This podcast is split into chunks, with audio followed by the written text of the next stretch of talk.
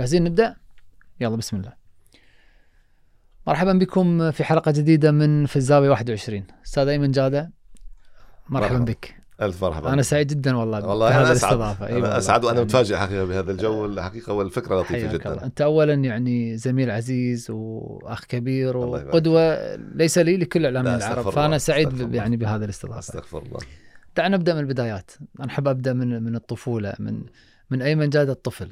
الطالب الرياضي كيف كانت حياتك؟ كيف دخلت الإعلام؟ كيف بدأ حبك للرياضة؟ هو فعلا دائما هكذا تكون البداية. يعني أنا من الطفولة من المرحلة الابتدائية وأنا رياضي يعني كنت بين مجموعة رياضيين.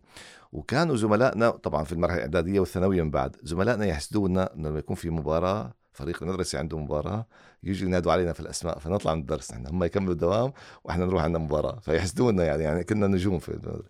والحقيقة هذا صار معي على مستوى يعني لعبتين أو ثلاث ألعاب. كرة قدم وكرة السلة وكرة الطاوله وفي الثلاثة كنت في مميز الثلاثة الحمد لله كنت شاركت طبعا أحيانا بأوقات مختلفة يعني يعني ليس الجميع في نفس الوقت في بعض السنوات كنت أقدم واحدة وأخر واحدة استمريت في ذلك طبعا وبعدين يعني استمريت طبعا. في ممارسة كرة القدم أكثر أكثر شوي.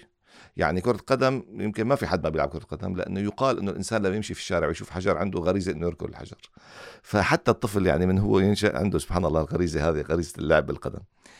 لعبت كرة قدم على مستوى نادي لكن وصلت لسن الشباب وتوقفت بسبب يعني ظروف صحية مريت فيها وقتها. وكان مع دراسة الجامعة مع مشاغل الحياة طبعا اتجهت ساعتها للإعلام. لكن بدايتي باتجاه الإعلام كانت وأنا تلميذ في المدرسة مع طابور الصباح؟ مع المجلة الحائطية اللي كنت أكتب فيها أو كنت أنا مسؤول عنها مع الموضوع طابور الصباح أو أنك تذيع في الميكروفون أشياء وتلعب وت... يعني أشياء من هذا النوع طبعا على البساطة على الحياة ال- ال- البسيطة اللي كانت وقتها. كنت مميز في الطفولة؟ في حد قال لك والله صوتك مميز عندك قدرة على الارتجال أنا الحقيقة وأنا في المرحلة الإعدادية لما سئلت شو طموحك قلت لهم طموحي اني اكون معلق رياضي ومذيع رياضي. لكن بديت في الصحافة المكتوبه يعني الفارق بينهم أسبوع ما بين الصحافة المكتوبة والإذاعة فارق أسبوع. أول مقال نشر لي بعده بأسبوع طلعت في الإذاعة. بس كنت صغير. كنت صغير كان عمري 19 سنة. وفي هذاك الوقت معروف إن الفرصة للصغار صعبة نعم جدا. نعم. آه بعدها بعدها بأشهر قليلة طلعت على التلفزيون. كانوا يعطوني أكبر من سني شوي. يعني هذا يمكن ساعدني والحمد لله انطلقت. أنا أنا أتذكرك في التسعينات كنت بيبي فيس. صراحة. لا أنا أتكلم قبلها بكم سنة كمان. أنا أتكلم على الثمانينات.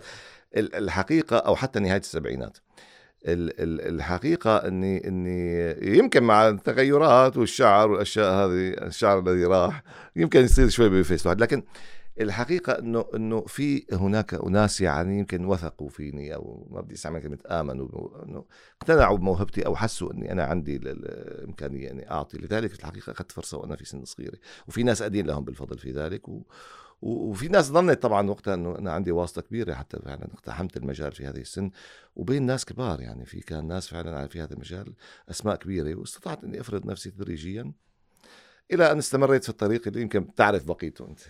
كنت تعيش اللحظة مستمتع ولا كنت تفكر؟ يعني معروف إن سوريا فيها الملايين الكل يحب الرياضة الكل يحب كرة القدم. كيف كنت تقدر تتعامل مع الشهرة ومع كل هذا الشعب الكبير؟ تصدق بالله أنا أول مرة طلعت فيها على التلفزيون ما قلت لحد.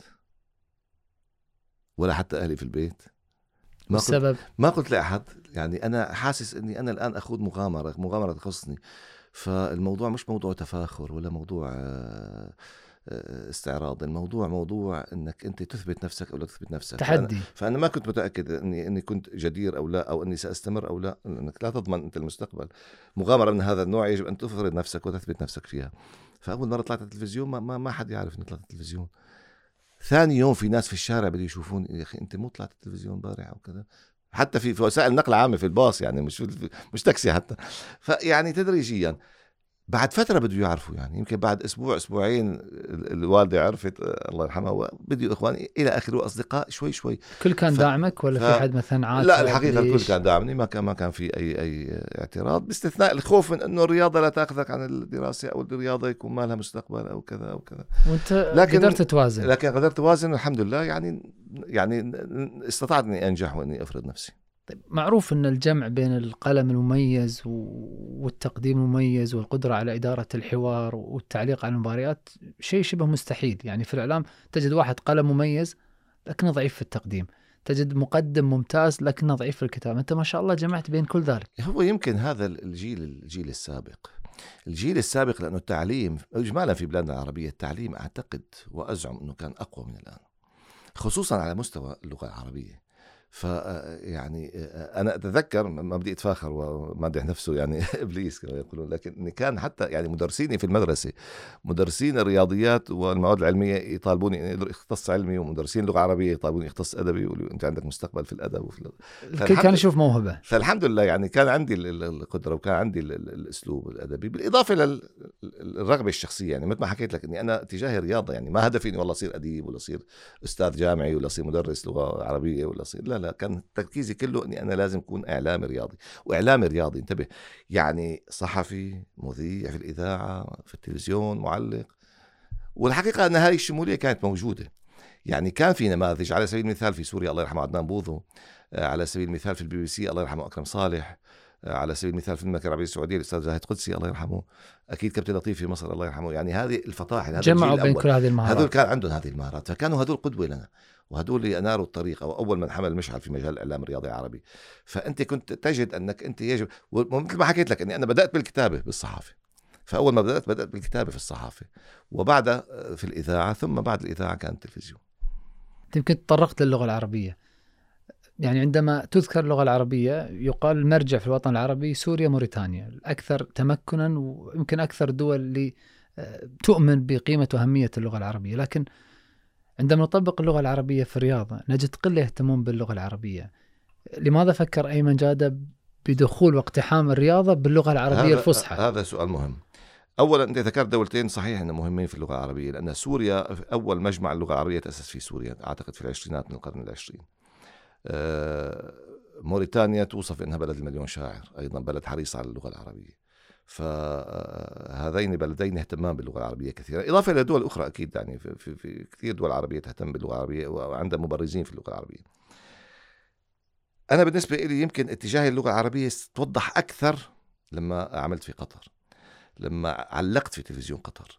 لأنك أنت قبل زمن الفضائيات وقبل زمن الإنترنت التلفزيونات المحلية الأرضية القنوات الأرضية في دول الخليج. لو تذكر أنت يمكن تذكرها. قطر كان مشهور قناة 9 11 وقناه 37 9 11 هي البرنامج العام باللغة العربية و37 قناة بالإنجليزية لكن كانت هي تنقل مباريات الكرة. فكان نعلق فيها. نقدم برامج في 9 11 ونعلق في 37 QTV. بالضبط. فأنت تشعر أنك تتعامل مع الوطن العربي كله من خلال هذه القناة. أنت ما تتعامل فقط مع الجمهور القطري. في سوريا يمكن تستطيع تتكلم باللهجة المحلية لأنه في جمهور محلي عم بيسمعك في قطر ليس فقط الجمهور القطري الجمهور القطري هو الحاضن هو الأكبر لكن في جنبه جماهير من كل الدول العربية. أنت جميع الجاليات العربية ممثلة موجودة في الدوحة من وقتها وإلى الآن. وبالتالي أنت بحاجة لأن يفهمك هؤلاء. إخواننا المصريين عندهم هذه المزية بأن اللهجة المصرية المحببة من خلال الأفلام معروفة. والمسلسلات والأغاني من زمن أم كلثوم عبد الحليم حافظ وفريد شوقي وكل هؤلاء معروفة ومحفوظة. فيتكلم باللهجة المصرية الكل فاهمه. فبيستطيع المعلق المصري يتكلم بلهجته بارتياح بكل أريحية. اللهجات الأخرى فيها صعوبة. مهما تكن اللهجات الأخرى. سوري عراقي أردني لبناني مغربي تونسي جزائري. سوداني كل هذه اللهجات فيها مفردات محلية وأحيانا كلمات مغرقة في المحلي الفصحى هي المخرج المصحى هي الفصحى هي المخرج وهي المفهوم للكل والفصحى الحقيقة بدون تقعر يعني ما هي اللغة المعجمية ولكن هي الفصحى المبسطة العامية البيضاء إذا استطعنا أن نقول يعني تمزج فيها بعض الكلمات من هنا وهناك. ولكن أنا شخصيا متعصب باللغة العربية. لا أحب استخدام الكلمات الأجنبية في التعليق. الحقيقة بعض المعلقين قال يعني كيف؟ يعني صحش يعني؟ شلون؟ يعني بيطلع بيعلق حيثما ولكن وهدفه جميل وما تركب مع الكرة متعودين ناس يا سلام وقول والصراخ هذا اللي رجع الآن سيطر مع حتى ضد corner و offside تستخدم أنا ضد المصطلحات, المصطلحات الأجنبية. لا داعي لها لأن لغتنا العربية تستوعب ولغتنا العربية فيها جذور أكثر من اللغة الإنجليزية بأضعاف صحيح. فلماذا أنا أترك لغتي ولغة القرآن الكريم وأذهب إلى لغة الآخرين أستعير أستعمل الفاظ جميل طيب معروف أنك ما شاء الله قدمت الكثير من البرامج بانوراما الجائزة الكبرى آه، رحلة حول العالم. بعضها رياضي بعضها غير رياضي. بعضها ثقافي بعضها تنافسي مسابقات كيف كانت حقبة على الأقل أول خمس عشر سنوات مع تلفزيون قطر اللي وصلت من خلال لكل بيت نعم. على الأقل في دولة قطر. نعم. الحقيقة في في دولة قطر من بدأت في منتصف الثمانينات مع تلفزيون قطر كان يعني أنا اقترحت فكرة برنامج بانوراما اللي هو بانوراما اللي هو حصيلة الرياضة خلال عام كامل. فهذا البرنامج كنا نشتغل عليه فترة يعني على الأقل شهرين من الإعداد وتحضير الفقرات وظروف المونتاج كانت وقتها شوي بسيطة. وإنك تقدر تجمع المواد هذه على مدى الفترة اللي تشمل السنة كلها في كل الألعاب الرياضية وكل الأحداث. وكان الحلقة الواحدة تأخذ بين ساعتين أو ثلاث ساعات. هذا ما عاد مقبول الآن كثير يعني. إنك تقدم برنامج مدته ساعتين ما صعب حد يشوفه. لكن لأنه البرنامج كان اولا ايقاعه سريع وفي فقرات متنوعة كثيرة. يعني تخيل انت إنك تشوف السنة كاملة بساعتين فممكن تجلس وتشوف والله هنا ألعاب أولمبية وهنا في رقم عالمي ألعاب قوة وهنا في مباراة ملاكمة لفلان وهنا في بطولة كأس عالم وهنا دوري أبطال من فاز فيه إلى آخر ذلك. فهذا كان بانوراما واستمريت مع البرامج الرياضية طبعا والتغطيات مع المنتخب مع الزملاء الأعزاء يعني كنا سواء في داخل الدولة أو خارجها إلى أنه جاءت ظروف بديت الظروف القاتمة التي أطلت على منطقة الخليج وعلى الأمة العربية، جاء موضوع غزو الكويت وتحرير الكويت وبهذه الفترة الحقيقة كان في فترة فعلا قاتمة في المنطقة. وقت أجهزة التلفزيون الراديو ترانزستور انفقدت من السوق لأن الناس تحب تسمع الأخبار وتسمع البي بي سي وفي التلفزيون ما كان في غير CNN ما كان في قل. الاهتمام بالرياضة. طبعا. وبعدين بعد حتى بعد تحرير الكويت كان الناس طالعة من فترة يعني فيها اكتئاب. فبذكر وقتها الأخ العزيز والزميل الكبير سعد الرميحي طلب مني قال لي أيمن أنت شاطر تقدر تعمل هذا فبدنا منك برنامج يكون خارج إطار رياضي بدنا برنامج منوع برنامج آه، لأني عملت برنامج منوع قبل هي مساء الخير ونجح فبدنا برنامج يعني مسابقات برنامج يصلح لرمضان كذا فبديت عملت واستمرت خمس سنين لأنه نجح أول برنامج والناس طالبت استمرار فصار تقليد عندنا كل سنة في برنامج في رمضان مسابقات. وكل سنة نطلع بفكرة يعني ما كان وقتها. تغير كل سنة يعني. مرة 29 ليلة وليلة ومرة 30 يوم حول العالم يعني اللي هو كل حلقة عن دولة أسئلة كاملة عن الدولة وفقرات عن الدولة عربية وأجنبية إلى آخر ذلك. والجائزة الكبرى وإلى ما هنالك. والحقيقة كانت الإمكانيات برضه بسيطة وقتها وكنا أيضا يعني لوحدنا نشتغل ما عندك فريق إعداد كبير وما عندك يعني أنا شفت الحقيقة زملاء كبار بعد هيك يشتغلوا برامج مسابقات كلمة مساء الخير مكتوبة في ال autocue. إحنا ما في كله. اذهب أنت وربك فقاتلا فكان لازم نشتغل وعلى الهواء. وأنت بتشتغل على الهواء. وعندك جمهور في الاستوديو يمكن 300 شخص. وعندك كثير من مواقف مضحكة. يعني خاصة موضوع السيارة. أتذكر كثير مرة- مواقف. مر أشياء. ولكن الحمد لله نجحنا فيها. ثم بعد ذلك يعني في منتصف التسعينات تقريبا كما يقال يعني أدينا الواجب في هذا الاتجاه. فكنت حريص إني أرجع للرياضة. وخصوصا مع مجيء قناة الجزيرة وتأسيس قناة الجزيرة. آه، وما بعد ذلك قبل الجزيرة واحدة يمكن محطات مهمة مجلة الصقر مم. بالنسبة لك وبالنسبة للإعلام الرياضي في الوطن العربي مم. كيف كانت التجربة؟ مجلة الصقر أنا علاقتي فيها وأنا آه، خارج قطر يعني أنا في سوريا كنت أكتب في مجلة الصقر والحقيقة مجلة الصقر كانت علامة فارقة في تاريخ الإعلام الرياضي العربي مجلة الصقر ال- ال- الغريب فيها أنها صدرت عن مركز ارتباط الشرق الأوسط للسيزم اللي هو الاتحاد الدولي للرياضات العسكرية.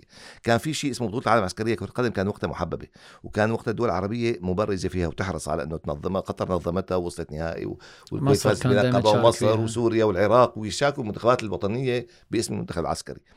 فالسيزم اللي هو الاتحاد الدولي للرياضات العسكرية كان قوي وقتها وكان مركز ارتباط الشرق الأوسط على ما أذكر مقره في الدوحة. فلأن مقره في الدوحة فقرروا إنه يعني لازم يكون في مثل نشرة رياضية أو مجلة رياضية فوزارة الدفاع القطرية وقتها مشكورة أو الاتحاد الرياضي العسكري القطري طبعا بدعم من وزارة الدفاع تبنى أن يصدر هذه المجلة وسموها مجلة آه، الصقر. يعني اختاروا لها اسم الصقر لأن الصقر تعرف كاسم اولا محبب عند العرب عند الخليجيين عند القطريين كطائر فيه من الشهامة والصفات اللي بتعرفها. وفي أيضا آه، يعني آه، إن اسم ليس رياضي بحت لأنه كانوا يحطوا فيها بعض المقالات أحيانا عن يعني خارج شوي إطار رياضي في بداياتها أو عن مركز ارتباط الشرق الاوسط أو عن أمور عسكرية إلى آخر ذلك. وبعد ذلك بقليل تولى الأخ سعد رميحي رئاسة تحريرها وكانت طبعا شهرية. وسعد يحب التحديات فهو اقترح تحويلها أسبوعية ومن هنا كانت الانطلاقة لها كمجلة رياضية عربية مسيطرة على الإعلام الرياضي العربي. وأنا كان لي شرف الكتابة لها من سوريا ليس كمراسل ولكن ككاتب كان في آخرين يراسلوا. ثم جئت يعني جئت إلى الدوحة لأعمل فيها وفي تلفزيون قطر. والحقيقة يعني كانت الصقر فعلا هذا ليس يعني ليس على سبيل المزاح. الناس تحجز الأعداد الناس تروح السوق أحيانا لك العدد خلص ما في خلصت الكمية. ويطبعوا ويطبعوا عشرات الألوف خمسين ألف نسخة آخر ذلك أرقام كبيرة جدا كانت وقتها. ودائما مطلوبه فالصقر كانت الحقيقة علامة فارقة في الإعلام الرياضي العربي. ولما سكرت الصقر أو أغلقت لسوء حظي أول بعد ما اجيت بفترة بأشهر قليلة سكرت. فيعني كان في حزن كبير في في الوسط الرياضي العربي. ثم عادت بعد سنوات يمكن ما تقدر لها أن تستمر طويلة لأنه بدأ الزمن يتغير عن الصحافة المكتوبة. على ذكر التغير اليوم وصلنا إلى زمن مختلف تماما. مم. social media سرعة في تناقل الأخبار سرعة في إعداد المحتويات. كيف ترى الحقبة الحالية من الإعلام الرياضي العالمي والعربي؟ والله شوف أخي محمد يعني ما استطاعت أي وسيلة إعلام أو خلينا نقول mass communication يعني هي وسائل اتصال جماهيرية. ما استطاعت أي وسيلة أن تلغي الأخرى رغم أن كلما ظهرت وسيلة مش لعنت أختها يعني قالت إنها ستقتل أختها التي سبقتها يعني مثلا لما ظهرت ال ال ال ال ال تلفزيون. التلفزيون قالوا قالوا ستنتهي الراديو. الإذاعة صحيح. ما انتهت الراديو ما انتهى لما ظهرت السينما قالوا سينتهي المسرح ما انتهى المسرح لما ظهرت ال- ال- الصحافة المطبوعة قالوا س... إلى آخر ذلك سينتهي الكتاب ما انتهى الكتاب الغريب الآن أن في هذا الزمن الضحية هي الصحافة المكتوبة الصحافة الورقية الصحف. أنت تذكر يمكن كان في الدوحة الناس تحب الصحف على الدوارات في بائعين صحف. يعني أنت الصباح أول شيء. تعمله انت بسيارتك رايح شغلك تشتري صحيح. الجريدة أو أو مجموعة جرائد من على الدوار. ف... ف... ويتهم بعض الموظفين إنه جاي يقرا جريدة ويشرب شاي. ف... فالمشكلة إنه هذه الظاهرة تقريبا اختفت من العالم كله لأنه ال social media فعلا استطاعت أن تزيحها. لا الإذاعة انتهت الراديو ما انتهى ما زال موجود. لا التلفزيون انتهى لا السينما انتهت آه، لا المسرح انتهى. فقط الصحافه والحقيقة شيء مؤسف. لحسن الحظ إنه الكتاب ما زال موجود يعني من الأشياء المطبوعة أو المقروءة. لكن طبعا أنت الآن في زمن مختلف وال social media أو وسائل التواصل الاجتماعي بدأت تسيطر سيطرة كبيرة وأنا أقول إنها إعلام المستقبل هي في الحاضر مسيطرة. لكن في المستقبل ستكون هي الحوت أو الغول الذي يبلع الجميع. سيصبح التلفزيون جزء من ال social media وستصبح الإذاعة جزء من ال social media. ويمكن هذا الشيء بدأ الآن نشاهده. يمكن أنا شخصيا أتابع يعني ما تقوم به في وسائل التواصل الاجتماعي أنا لاحظت إنك حاولت التوازن حاولت البقاء والاستفادة من المخزون الموسوعه الرياضيه اللي تملكها بالتواجد تقريبا في مختلف المنصات لكن أيضا حرصت على كتابة مجموعة كتب. مم. إيش تفكيرك في في كل هذه التصرفات في وقت واحد؟ الحقيقة ما- مثل ما تكلمنا في البداية. هو هو كان مفهومنا سابقا نحن للإعلام الرياضي الشامل. أنا أعوذ بالله من أنا لما م- بيكون في مثلا دورات تدريبية أو بيكون في دورات صقل لمعلقين مستجدين أو إعلاميين رياضيين مستجدين سواء عن طريق الاتحاد العربي لكرة القدم الاتحاد القطري مركز تدريب الجزيرة الحقيقة أو حتى في beIN Sports. يعني هذه الدورات أقيمت على عدة أصعدة حتى مع في دول عربية أخرى يعني بعيد. نصيحتي أو إحدى نصائحي للإعلاميين الشباب اولا الا يسعوا أو يطالبوا بشيء. يعني دع الأمور هي تأتي إليك. أنت حاول أن تكون نفسك أن تكون جاهز أن تكون قوي ثم تاتي الفرص. ثانيا احرص على ال- الثقافة الموسوعية.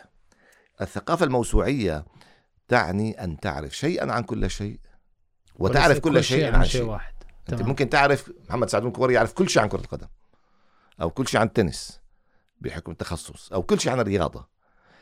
لكنه هو مش متخصص لا في الطب ولا في الهندسة ولا في الجغرافيا ولا في التاريخ. لكن لازم يكون. عنده لا يلزم يكون عنده فكرة في الجغرافيا. لما واحد يقول لك والله نادي شريف من مولدوفا إيه هي؟ وين تقع مولدوفا؟ هذه من الدول الجديدة تقع على البحر الأسود كذا حد أدنى من المعرفة في. كل مجال. بالضبط. لابد أن يكون عندك فكرة لأنك تصادف ذلك وتحتاج ذلك.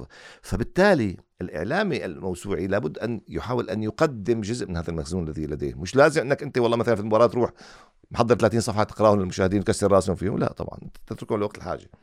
إنما أنت لابد أن تقدم ما لديك لأنك مطالب أيضا بهذا العلم أين أين تضعه وأين قدمته وأين أنفقته ففكرة الكتب الرياضية حقيقة بدأت معي من أكثر من 30 35 سنة يعني. أول وثقت. فيها الكثير من التجارب. لا أول كتاب أقصد كان عن كأس العالم. وبالتالي جاءت بعده كتب. كان في عندي كتاب خاص عن تعليق رياضي أصدره مركز تدريب الجزيرة. ثم كتاب لماذا كرة قدم وهذا له قصة لوحدة يعني. وهذا كان كتاب شامل عن كرة القدم. يعني أنا قلت فيه هو لمن لا يعرف كرة القدم ويريد أن يتعرف عليها. هي اللعبة الشعبية الأولى؟ ولمن يحب كرة القدم لكي ربما يحبها أكثر يكتشف أكثر. فهو كان للجميع يعني في قصص جميلة وفي كثير من. القصص. ثم كان كتابي الأخير الكتاب الرابع اللي هو فاصل ونواصل هو كتاب قصص رياضية وقصص طريفة وفي جزء من السيرة الذاتية أو في من التجارب الشخصية اللي مريت معي. طيب أنت تعرف أن اليوم الكتاب ليس مصدر لل- للربح.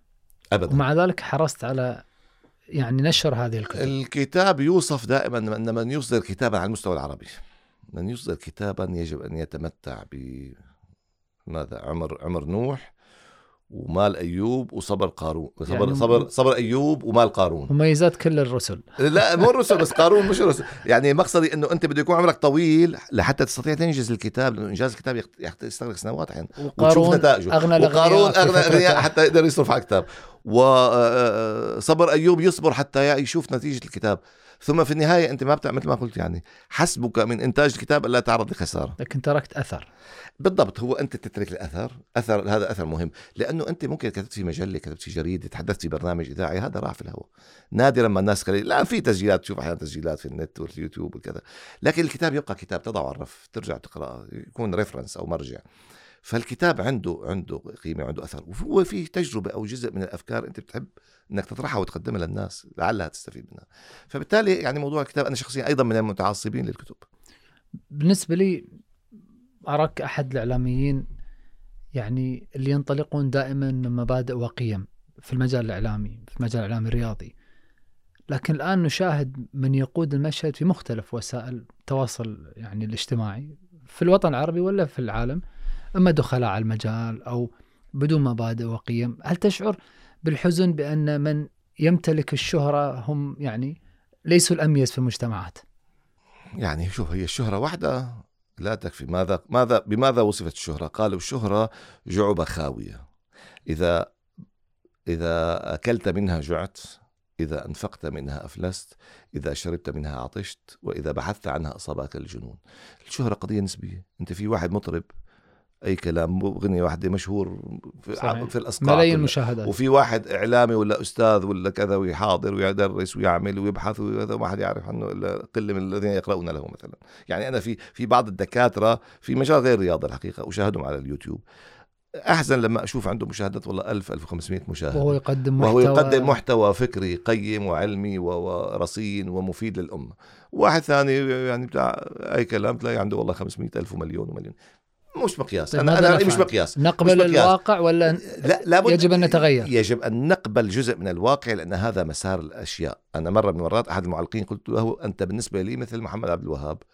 لكن الآن لو عملنا حفله لمحمد عبد الوهاب وسي من الناس ما بدي أذكر أسامي أسامي كثير سهل تطلع أسامي مطربين لأي كلام في هذا الزمان. قلت لهم أكيد إنه الناس حتروح على حفلة الأخ ما حتروح على حفلة عبد الوهاب يعني إلا قلة من القلائل أو الشياب أو ليش؟ واكب؟ لأن الآن هكذا العصر هكذا آه، إيقاع العصر هكذا آه، بين قوسين الجمهور عاوز كذا لكن أكيد أنك يجب ألا تستسلم. أنا أنا في وجهة نظري أنت ذكرت المبادئ. أنا في وجهة نظري كإعلامي أو إذا كنت في وقت من الأوقات مسؤول عن مؤسسة إعلامية أن واجبك أن ترتقي بالجمهور إلى مستواك وإلى فكرك وإلى الفكر الذي يجب أن يكون راقيا ويعتمده الجميع. وهذا صعب. وليس أن تنزل إلى مستوى العامة والله إنه الجمهور عاوز كذا إذا كان اذا بدنا نصرخ بصرخ وإذا بدنا نكت بنكت وهذا الأسهل. أرقص أرقص هذه أي حد مم. ممكن يعملها.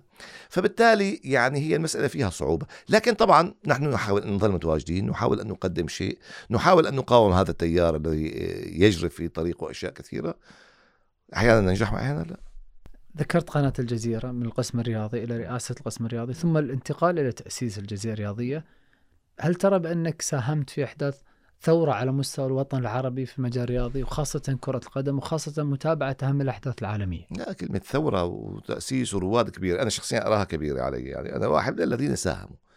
لأنه الرواد واللي ساهموا واسسوا وعملوا هذول اللي قبلنا. اللي ذكرت أساميهم. كابتن محمد لطيف كابتن عدنان بوذو كابتن أكرم صالح موزة بشوتي زاهد قدسي خالد الحربان الله يطول عمره والله يرحم البقية. لكن أنا مقصدي إنك أنت تتحدث الآن عن شيء كبير. إنما أنا واحد من الناس لحسن الحظ أنه اوتيت لي الفرصه أن أساهم. يعني على سبيل المثال موضوع قناة الجزيرة. قناة الجزيرة الطاقم الأساسي فيها الأخبار كان قادمه من البي بي سي. بي بي سي توجه القناة كان سياسي أكثر من ال- رياضي. الاذاعه والتلفزيون البي بي سي لفترة قليلة. فهذا الأخبار السياسية نعم. فطلب منا أن نؤسس قسم رياضي. أخوك الصغير يعني كله في هذا ال- ال- ال- 96 تكليف ولا تشريف وليس تكليف وليس تشريف كيف يقولوها؟ في 96 التحدي أو المشكلة كانت انه هؤلاء جاهزين. عارفين ال system بتاع هذا ال iNews اللي تبع الكمبيوتر اللي بنحط على ال IQ كيف تكتب الخبر ال OOV وال VT هاي الأشياء مرت عليك أنت أكيد. نحن هذه ما كنا سمعنا فيها الأشياء هذه. التكنولوجيا الجديدة هذه ما كنا سمعنا فيها. كنا على البركة في تلفزيون قطر نكتب running order بالقلم على الورقة ونعطي المخرج و... بالمناسبة وتقرأ وأحيانا ما تقرأ وتحكي ارتجالي أنا معنى المصطلحات ال OOV وال VT عرفتها منك. طيب في 2003 الحمد لله. صحيح. ما أنت كنت زميل كتبتها ما أنت على زميل ورقة. ما أنت زميل جديد انضميت لنا وقتها. صحيح. في الفترة كنا عم نتحول من الجزيره من الجزيرة الإخبارية إلى الجزيرة الرياضية. فالمهم إن كان التحدي لنا أن نستطيع أن ننشئ قسم رياضي في الجزيرة في قناة الجزيرة يواكب من الناحية المهنية بي بي سي. والاحترافية مجموعة اللي جاي من البي بي سي. بنفس المعايير. هذا مو سهل بنفس المعايير. ونحن إنتاج قطري. يعني نحن نحن ما أقول نحن يعني أنا والمجموعة اللي معي طالعين من تلفزيون قطر من الصحافة القطرية من يمكن إذاعة قطر من يعني وسائل الإعلام القطرية بعض العربية الذين جاءونا يمكن كنا سبع أشخاص أو ثمان أشخاص يأسسنا قسم رياضي في في الجزيرة الإخبارية. فهذا التحدي كان صعب. كنا نشتغل في فترة الريهرسة أو التحضيرات التدريبات التجارب. كل يوم على نشرة رياضية مدتها خمس دقائق. سبع أشخاص نشرة خمس دقائق نشتغل عليها ثمان ساعات. اليوم بتروح بتلاقي واحد بيعملها بساعتين هي النشرة لوحده. فكنا نعاني بين السيستم وبين كيف تجيب الأخبار وكيف تمنتج تبع هذا الكمبيوتر والافد وما افد أشياء ما نعرفها كنا فتعلمنا عليه لكن استطعنا الحمد لله من الناحيه المهنية من ناحية الرياضة من ناحية اللغة من ناحية الفكر والمضمون استطعنا أن نجاري هؤلاء. لأنه وقتها أنا تشرفت اني كنت في أول نشرة أخبار في الجزيرة مع جمال ريان والهام بدر. وأنا قدمت فقرة رياضية أعوذ بالله من أنا وتحية للجميع. فكنا الحمد لله على نفس السوية. واستمرينا على السويه وعملنا برامج رياضية حتى عملنا برامج رياضية. يعني هذا كان صعب في قناة إخبارية سياسية ناجحة سياسيا زي ما تعرف الجزيره والخبر العاجل والاتجاه المعاكس وأكثر من رأي وبلا حدود والأشياء هذه. عملنا شيء اسمه حوار في الرياضة عملنا شيء اسمه النشره الاسبوعيه الرياضيه عملنا شيء فقرة اسمها 90 ثانية. فرضنا الرياضه يعني كما يقول دخلنا بأكتافنا هيك وسعنا ما بين عتاولة السياسة وأوجدنا مكان للرياضة أو مساحة للرياضة في قناة إخبارية سياسية. على ذكر التغطيات ساهمت في الكثير من التغطيات. يمكن أبرزها ميدانيا كانت كأس العالم 94 ثم كأس العالم 98 حدثني عن هذه التجربة خاصة وان يعني طلب منك التعليق على المباراة النهائية 94 98 لكل وطن العربي وكان المصدر الوحيد وقتها اتحاد اذاعات الدول نعم، العربيه هو الحقيقة في التسعينات عندما بدأت تولد القنوات الفضائية يعني هو الترتيب الزمني أعتقد أول قناة فضائية عربية هي إم بي سي. كقناة عامة منوعة. ثم بعدها بدأت تظهر القنوات المتخصصة. ظهرت اي ار تي اللي كانت مجموعة قنوات منوعة وفي قنوات رياضية وظهرت Orbit ESPN وظهرت بعدين ال أظن Showtime أو ما إلى ذلك يعني إلى آخر ذلك. ثم جاءت الجزيرة. ف, ف بدايات. فهذه الفترة كان المسيطر أو صاحب الحقوق هو اتحاد إذاعات الدول العربية. توضيح سريع اتحاد إذاعات الدول العربية هو عبارة عن مؤسسة منبثقة عن جامعة الدول العربية. وكان وقتها لأن الجامعة العربية نقلت لتونس فكان مقره في تونس. ومديره من تونس. أذكر مديره كان الإعلامي القدير الأستاذ رؤوف الباسطي. يعني رجل أيضا على مستوى عالي من الفكر والثقافة والخلق. فهذا الاتحاد كان حريصا على أن يستقطب أفضل الإعلاميين العرب من كل دول عربية في كل دورة رياضية يملك حقوقها ويقوم ببث موحد لكل الدول العربيه، يعني وكأنك تتحدث عن قناة فضائية مؤقتة. فقط قناة فضائية رياضية عربية وقت الأولمبياد، وقت كأس العالم، وقت كأس أفريقيا، وقت اليورو شهر وبعدها كل واحد يرجع لمكانه كل واحد يرجع لبيته، كل واحد يرجع لقناته. فأنا الحقيقة استدعيت يعني في زملاء سبقوني هو الحقيقة هذه تجربة بدأت من الثمانينات أو من نهاية السبعينات. أنا في بداية التسعينات طبعا تم استدعائي فشاركت في تغطية كأس أمم أفريقيا في تونس 94 كأس العالم في أمريكا 94 آه، الألعاب الآسيوية في اليابان 94 آه، كأس أمم أوروبا 96 كأس العالم فرنسا 98 الألعاب الأولمبية في أتلانتا 96 فمجموعة دورات الحقيقة كأس عالم أولمبياد وأيضا بطولات قارية والحقيقة كانت تجربة غنية وثرية وجيدة. لماذا اختير أيمن جادة للتعليق على المباراه النهائيه؟ آه، الحقيقة هذا هذا جلب صداع ل ذكرنا السيد رؤوف الباسي تحديدا أنه كان مدير وهذا جلب له صداعا.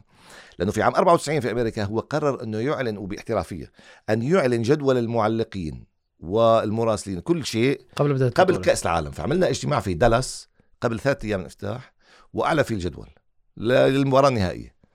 فكان ايمن مكانه في وتوزعنا على المدن طبعا. وإحنا عارفين سلفا إنه حنروح على المدن الفلانية لأنه في حجوزات وأمور لوجستية. بس توزيع وتحديد الجدول وقتها أعلنوا. فقال إنه مثلا مثلا ايمن جاد بيعلق عن مباراة كذا وكذا وكذا وكذا في الدور الأول والثاني وبعدين عنده مباراة في النصف النهائي والنهائي. فهنا ضج البعض. لاني هذه أول كأس عالم لي كانت بين هؤلاء. ففي حساسيات أكيد. في حساسيات. كل معلق يرغب بتعليق تعرض. لضغوط مرة من ناحية الدول. إيش معنى معلق قطر. مم. مرة من ناحية والله نحن أقدم. مرة من كذا ناحية يعني صار حديث من كذا ناحية يعني. وأحيانا ما بدي استخدم عبارات يعني. لكن الحقيقة إنه الغيره البشرية موجودة يعني. في كل مجال. بما معناه يعني إنه إيش معنى فلان؟ وما زاد إيغار الصدور إنه بيجيك مثلا أولمبياد أتلانتا 1996 أيمن يعلق على الافتتاح هو عثمان القريني بيجيك نهائي كرة قدم في أتلانتا الكاميرون الارجنتين أظن أو نيجيريا والارجنتين والله نسيت كاميرون. في ايمن يعلق. أولمبياد؟ أتلانتا. بيجيك كأس العالم نيجيريا، 98 نيجيريا. والأرجنتين. بيجيك ال- ال- ال- كأس العالم 98 في فرنسا ايمن يعلق الافتتاحي اللي صار في الشانزليزيه في ال- في الساحة هذه الأربع ساعات خمس ساعات كسروا راسنا وقتها بالطبول وأشياء. ثم ايمن يعلق على ال final. بس هو طبعا لما أعلن في البطولة الأولى سلفا والناس ضجت غير الأسلوب بعد ذلك. فصار يمشي دور دور. الدور الأول هاي المعلقين. الدور الثاني اللي يلي ما حيعلقوا الدور الثاني يسافروا. الدور الثاني الدور الثالث فبالاخر باقيين يمكن معلقين ثلاثة في الآخر فما عاد في مشكلة يعني خصوصا أنا وأصدقاء كلنا يعني على سبيل المثال طيب الذكر علي سعيد الكعبي أو الله يرحمه حمادة إمام أو ما إلى ذلك من الزملاء ماذا يعني لك كأس العالم؟ كأس العالم أعتقد أهم شيء في الرياضة أهم الأولمبياد؟ أهم شيء في الرياضة يعني ما بدي أستعمل شيء أكثر ما بدي لك أهم شيء في العالم بس لأنك كروي ولا مقتنع فعلا إنه هو أهم حدث رياضي؟ كل شيء كل شيء لأني أنا أعوذ بالله من أنا حتى بداياتي دائما مرتبطة بكأس العالم. يعني في ال 78 لما كنت أكتب في جريدة كنت أكتب وعملت تقدير لفرق كأس العالم. غطيت كأس عالم كذا مرة علقت على كأس العالم. أول كتاب أصدرته عن كأس العالم. أنا شخصيا أعوذ بالله من أنا أحب كأس العالم. أتابع كأس العالم. أنا أتابع كأس العالم محمد من 1966 في إنجلترا. كنت طفل. كنت طفل عمري ثمان سنوات. واتابعها بالمجلات بال- بال- بالراديو بالاسمع ما بعرف عندي هوس بشيء اسمه كأس العالم من أنا وصغير. يعني إذا بتقول لي ما هي هوايتك الأولى أقول لك متابعة كأس العالم. ممكن هذا يفسر لي حبك لمارادونا. لما تصير أكيد. نفس الحقبة هذه. كانت ظهور. مارادونا للعالم. أكيد. لما تصير كأس العالم أنا بالنسبة لي لازم أشوف المباريات كلها. إذا ضيعت مباراة من كأس العالم هذا شيء مزعج جدا. يعني ال 64 مباراة لازم أشوف ال 64 مباراة. صغير كبير أنا مشارك ماني مشارك طبعا لما كنت غير مشارك كنت أفرح لأني أنا قاعد في البيت واتفرج على المباريات كلها عندك وقت أكثر. لما تسافر مستحيل تحضر كل المباريات لأنه أنت في عندك مباراة الساعة 6 بتخلص 8 في ساعه 9 مباراة ما تلحق. إنك ترجع الفندق أو تسافر أو إلى. فيضيع عليك بعض المباريات تشوف highlights إلى آخره لكن أنا بالنسبة لي كأس العالم كما وصفوها هي فرحة العالم كأس العالم هي التي يتوارى وراءها كل شيء كثير من الأحداث صارت سياسية على سبيل المثال الاجتياح الإسرائيلي للبنان عام 82 كان كأس العالم في إسبانيا كان العالم ملتهي بكأس العالم كانت المانشيتات على كأس العالم ومع الأسف ليس على تلك الجريمة الموضوع يضيع أي حدث آخر في حدث سياسي. مرة رئيس البرازيل استدعى هافيلانش رئيس الفيفا الأسبق كان وقتها رئيس الاتحاد البرازيلي لما فازوا كأس العالم 62 المرة الثانية. هو طبعا من 78 من 58 ل 70 كؤوس البرازيل الأولى الثلاثه كان هافيلانش رئيس الاتحاد. فبعد 62 استدعى الرئيس البرازيلي هافيلانش بعد ما هنأوهم وكذا أخذوا على جنب. قال له طمني كأس العالم الجايه متى؟ قال له عام 66 قال له. قال له ليه؟ قال له أنا كنت متوقعها خلال كم شهر لأنه أنا أثناء كأس العالم 62 طلعت مجموعة قرارات ورفع أسعار وما حد اعترض فكان عندي مجموعة مشغولين عندي حزمه قرارات أخرى كان بدي أطلعها الآن فنتمنى لو كأس العالم خلال ست شهور تصير روح طلع باقي القرارات عشان تمر على الناس طيب مع كل هذه التغطيات الكبيرة لكأس العالم هل توقعت أن يأتي كأس العالم إلى دولة عربية في يوم من الأيام؟ كتابي موسوعة كأس العالم لكرة القدم وصفت فيه فوز الجزائر على ألمانيا وعلى تشيلي في كأس العالم 82 بأنه المعجزة الجزائرية. لأن فعلا كانت معجزة. أن تفوز على ألمانيا يلي هي بطلة العالم آه، آه، آه، في متى؟ بطلة العالم كان ألمانيا؟ 74 بطلة أوروبا 82 آه، بطلت أوروبا ثلاث مرات في 80 كانت يمكن ثالث مرة تفوز أو ثاني مرة ثاني مرة. ألمانيا يعني في النهاية تحدث عن ألمانيا. بطلت كأس العالم 54 و74 يعني بطلت العالم مرتين وألمانيا. تفوز على ألمانيا. وقتها مدرب ألمانيا يودرفال سألوه في المؤتمر الصحفي اللي قبل المباراة بيوم هل يمكن ماذا ستفعل لو فاز الجزائر عليك؟ قال لهم سأذهب إلى ألمانيا من إسبانيا مشيا على الأقدام. لأنه كان مستبعد ذلك. شو مستبعد؟ كان يسخر منهم. فوقتها اتذكر أتذكر يمكن يا بلوبي يا ماجر في المؤتمر الصحفي. قال نحن لسنا ليشتنشتاين ولسنا لوكسمبورغ. وغدا سنري ألمانيا من نحن. وفازت الجزائر على ألمانيا. هذا كعربي فخر كبير. هذا شيء لا يصدق حدث. فأنا وصفته وقتها بالمعجزة الجزائرية. تنظيم قطر لكأس العالم يمكن ببساطة أن تسميه المعجزة القطرية. بدون أي مجاملة بدون أي نفاق بدون أي مبالغة. تنظيم كأس العالم في بلد عربي وفي دولة بحجم قطر. تضرب الرقم القياسي بأنها ستكون أصغر دولة قاطبة في تاريخ كأس العالم لا قبلها ولا بعدها. هي فقط الأورجواي كانت أصغر دولة لكن الأورجواي أكثر من 3 ملايين ساكن ومساحتها حوالي 175 ألف كيلومتر.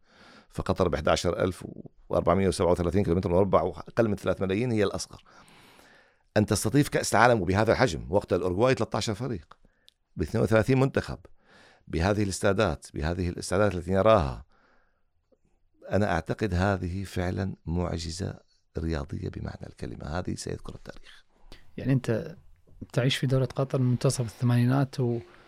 وشاهدت كثير من الأحداث. نعم. كأس آسيا 88 استضافت الاسياد 2006 استضافت كأس آسيا 2011 ما هذه كلها استضافت كأس العالم. هذه كلها مقدمات.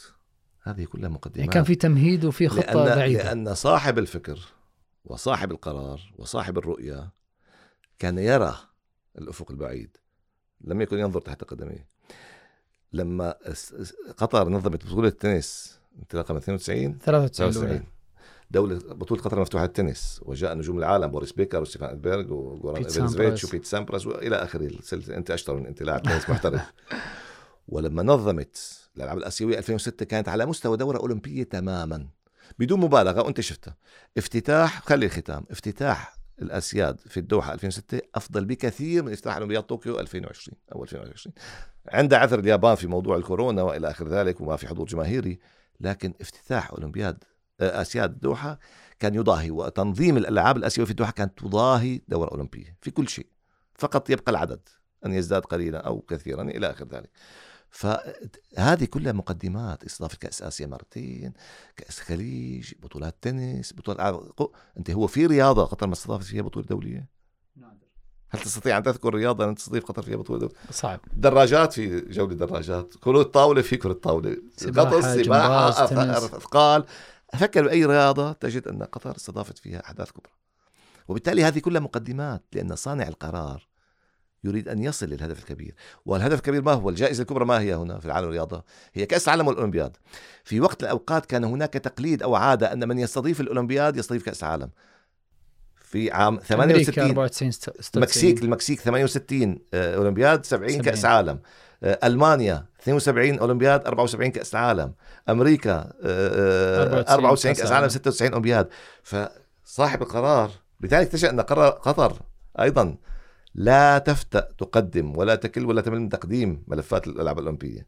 والآن فازت بالالعاب الآسيوية في 2000 كم؟ 30 2030 ولا 2030 إيه الآسيوية. 2030 لأنه في وراها 2032 قد يكون الأولمبياد.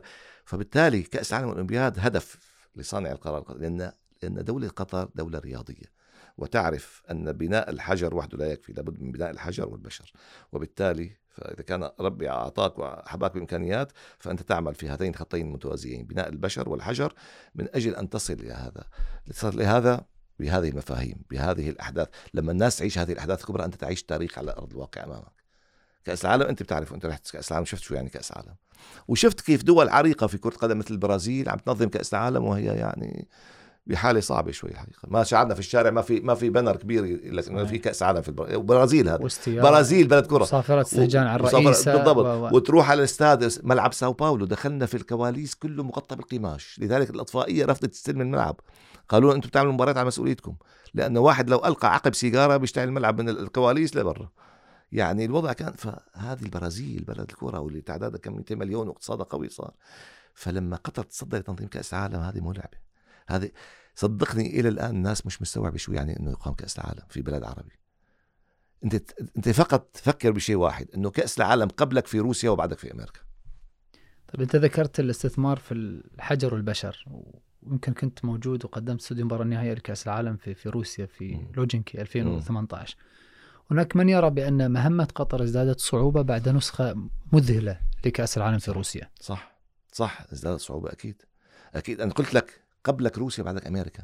يعني ليس دول عظمى أعظم دولتين في العالم أو في التاريخ بينظموا كأس عالم وانت بينهم. وأنت أصغر دولة في التاريخ تنظم كأس عالم. فشوف المقارنة شوف المفارقة. عندك مزايا في الصغر هذا والقرب الجغرافي في موضوع أنك أنت تقارب الملاعب. تقارب ملاعب الجمهور ممكن يحضر أكثر مباراة في اليوم الأمور اللوجستية أسهل. توقيت زمني.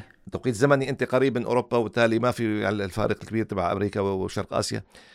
وبعدين كأس العالم في قطر غير ذلك غير إنه أقرب وغير إنه الملاعب جميلة وإنه البنية التحتية قوية صديقه للبيئه صديقه للبيئه وكل هذا في أشياء من الممكن أن تخدمك.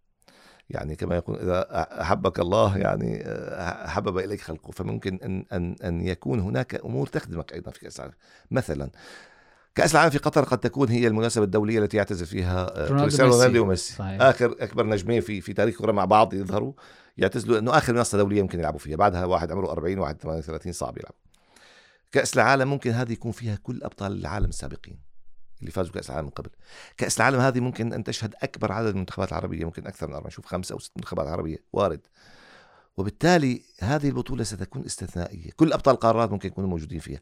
فبالتالي من ممكن ثم أن تقام أثناء الموسم وهذه سابقة من 21 نوفمبر ل 18 ديسمبر. في حالة بدنية ممتازة للاعبين. في البيك اللاعبين أجوا خلصوا الأسابيع الأولى من الدوريات وجاهزين لك. لا في إصابات المفروض كبيرة ولا في تعب ولا في إرهاق بالعكس المستوى الفني عالي. والجو يساعد على ذلك والبيئة والملاعب والقرب ما في إرهاق. تخيل أنت بتذكر يعني. في روسيا بدك تسافر ست ساعات في أمريكا في سفر ست ساعات في البرازيل. كم سافرتوا مرة نزلتوا عبيتوا عبيتوا بنزين في الطريق ريو, ريو مناوس. إيه إيه هذا هذه المشقة هذه مو عليك وحدها هذه عفوا هذه أيضا على الفرق. لأنه أنت بتعرف في كأس العالم مثلا فريق والله بيختار برازيليا مقر أو سانتوس أو شو اسمه ريو دي جانيرو أو برا... ساو باولو. أنت في منتخبات كانت تجي عندنا في الريو وهن مقيمين في مدينة ثانية. تذكر ينزلوا في الفندق اللي كنا الأرجنتين في المباراه النهائيه الأرجنتين في المباراه النهائيه قبل ألمانيا قبل بوسنا وهرسك قبل فرنسا مروا. فيجيك قبل بيوم. ويجلس يتمرن ويلعب مباراة ويسافر بالليل. هذا اجاد لما يسافر ساعات طيران. محاسبوها أظن مين؟ مين الفريق اللي في روسيا لعب قطع اكبر مسافة؟ إنجلترا ولا؟ أتوقع الأرجنتين. لعبت في الجنوب لعبت في الشمال في فريق ما بعرف القطع يمكن ما مجموعة 18000 كيلومتر. حتى ألمانيا سافرت أنت في الدوحة تروح وتجي المسافات بين الملاعب كم ما بتزيد عن ساعة. ما بتزيد ما في أقصى مسافة يمكن 60 كيلومتر. فبالتالي هذه ستكون بطولة مميزة جدا من كذا ناحية إن شاء الله. على المستوى الشخصي غطيته وحضرت الكثير من المباريات في ملاعب كبيرة ماراكانا ويمبلي وجينكي الكثير من الاستادات المميزة. نعم. ساندوني رأيك فيما شاهدت حتى الآن من ملاعب واستادات لكأس العالم في قطر؟ تضاهي ما ذكرت من ملاعب. لن أبالغ وأقول أفضل لكن هي في بعض الجوانب أفضل. في موضوع التكييف في موضوع صداقة البيئة في موضوع الإمكانيات في موضوع يعني في في بعض الاستادات فيها مزايا. على سبيل المثال يعني وراءك هذا القماش السدو ملعب البيت في الخور أعتقد هذا يونيك هذا فريد من نوعه في العالم. يعني هذا التصميم العربي وأنا الحقيقة هذا أعجبني جدا إنه هذا التصميم إنك أنت ملعب البيت حيحضر يعني يشهد مباراة الافتتاح على شكل الخيمة العربية وقماش سدو يعني الشباب حاطين خلفك نفس القماش من من استاد بيت يعني يمكن جايبينه. ناس ناس يعني يعني استاد مميز جدا من البيئة القطرية وصعب تشوف مثله في أي دولة لا, لا لا مثيل له. يعني أنت ممكن ملعب والله الوكرة يمكن يشبه ملعب مثلا في جنوب أفريقيا أو في في روسيا أو في فرنسا. أو استاد خليفة ويمبلي خليفة يشبه ويمبلي شوي موضوع القوس والإضاءة نعم. لكن هذا مميز جدا يعني. واستاد الوسيل أعتقد أيضا مميز. واستاد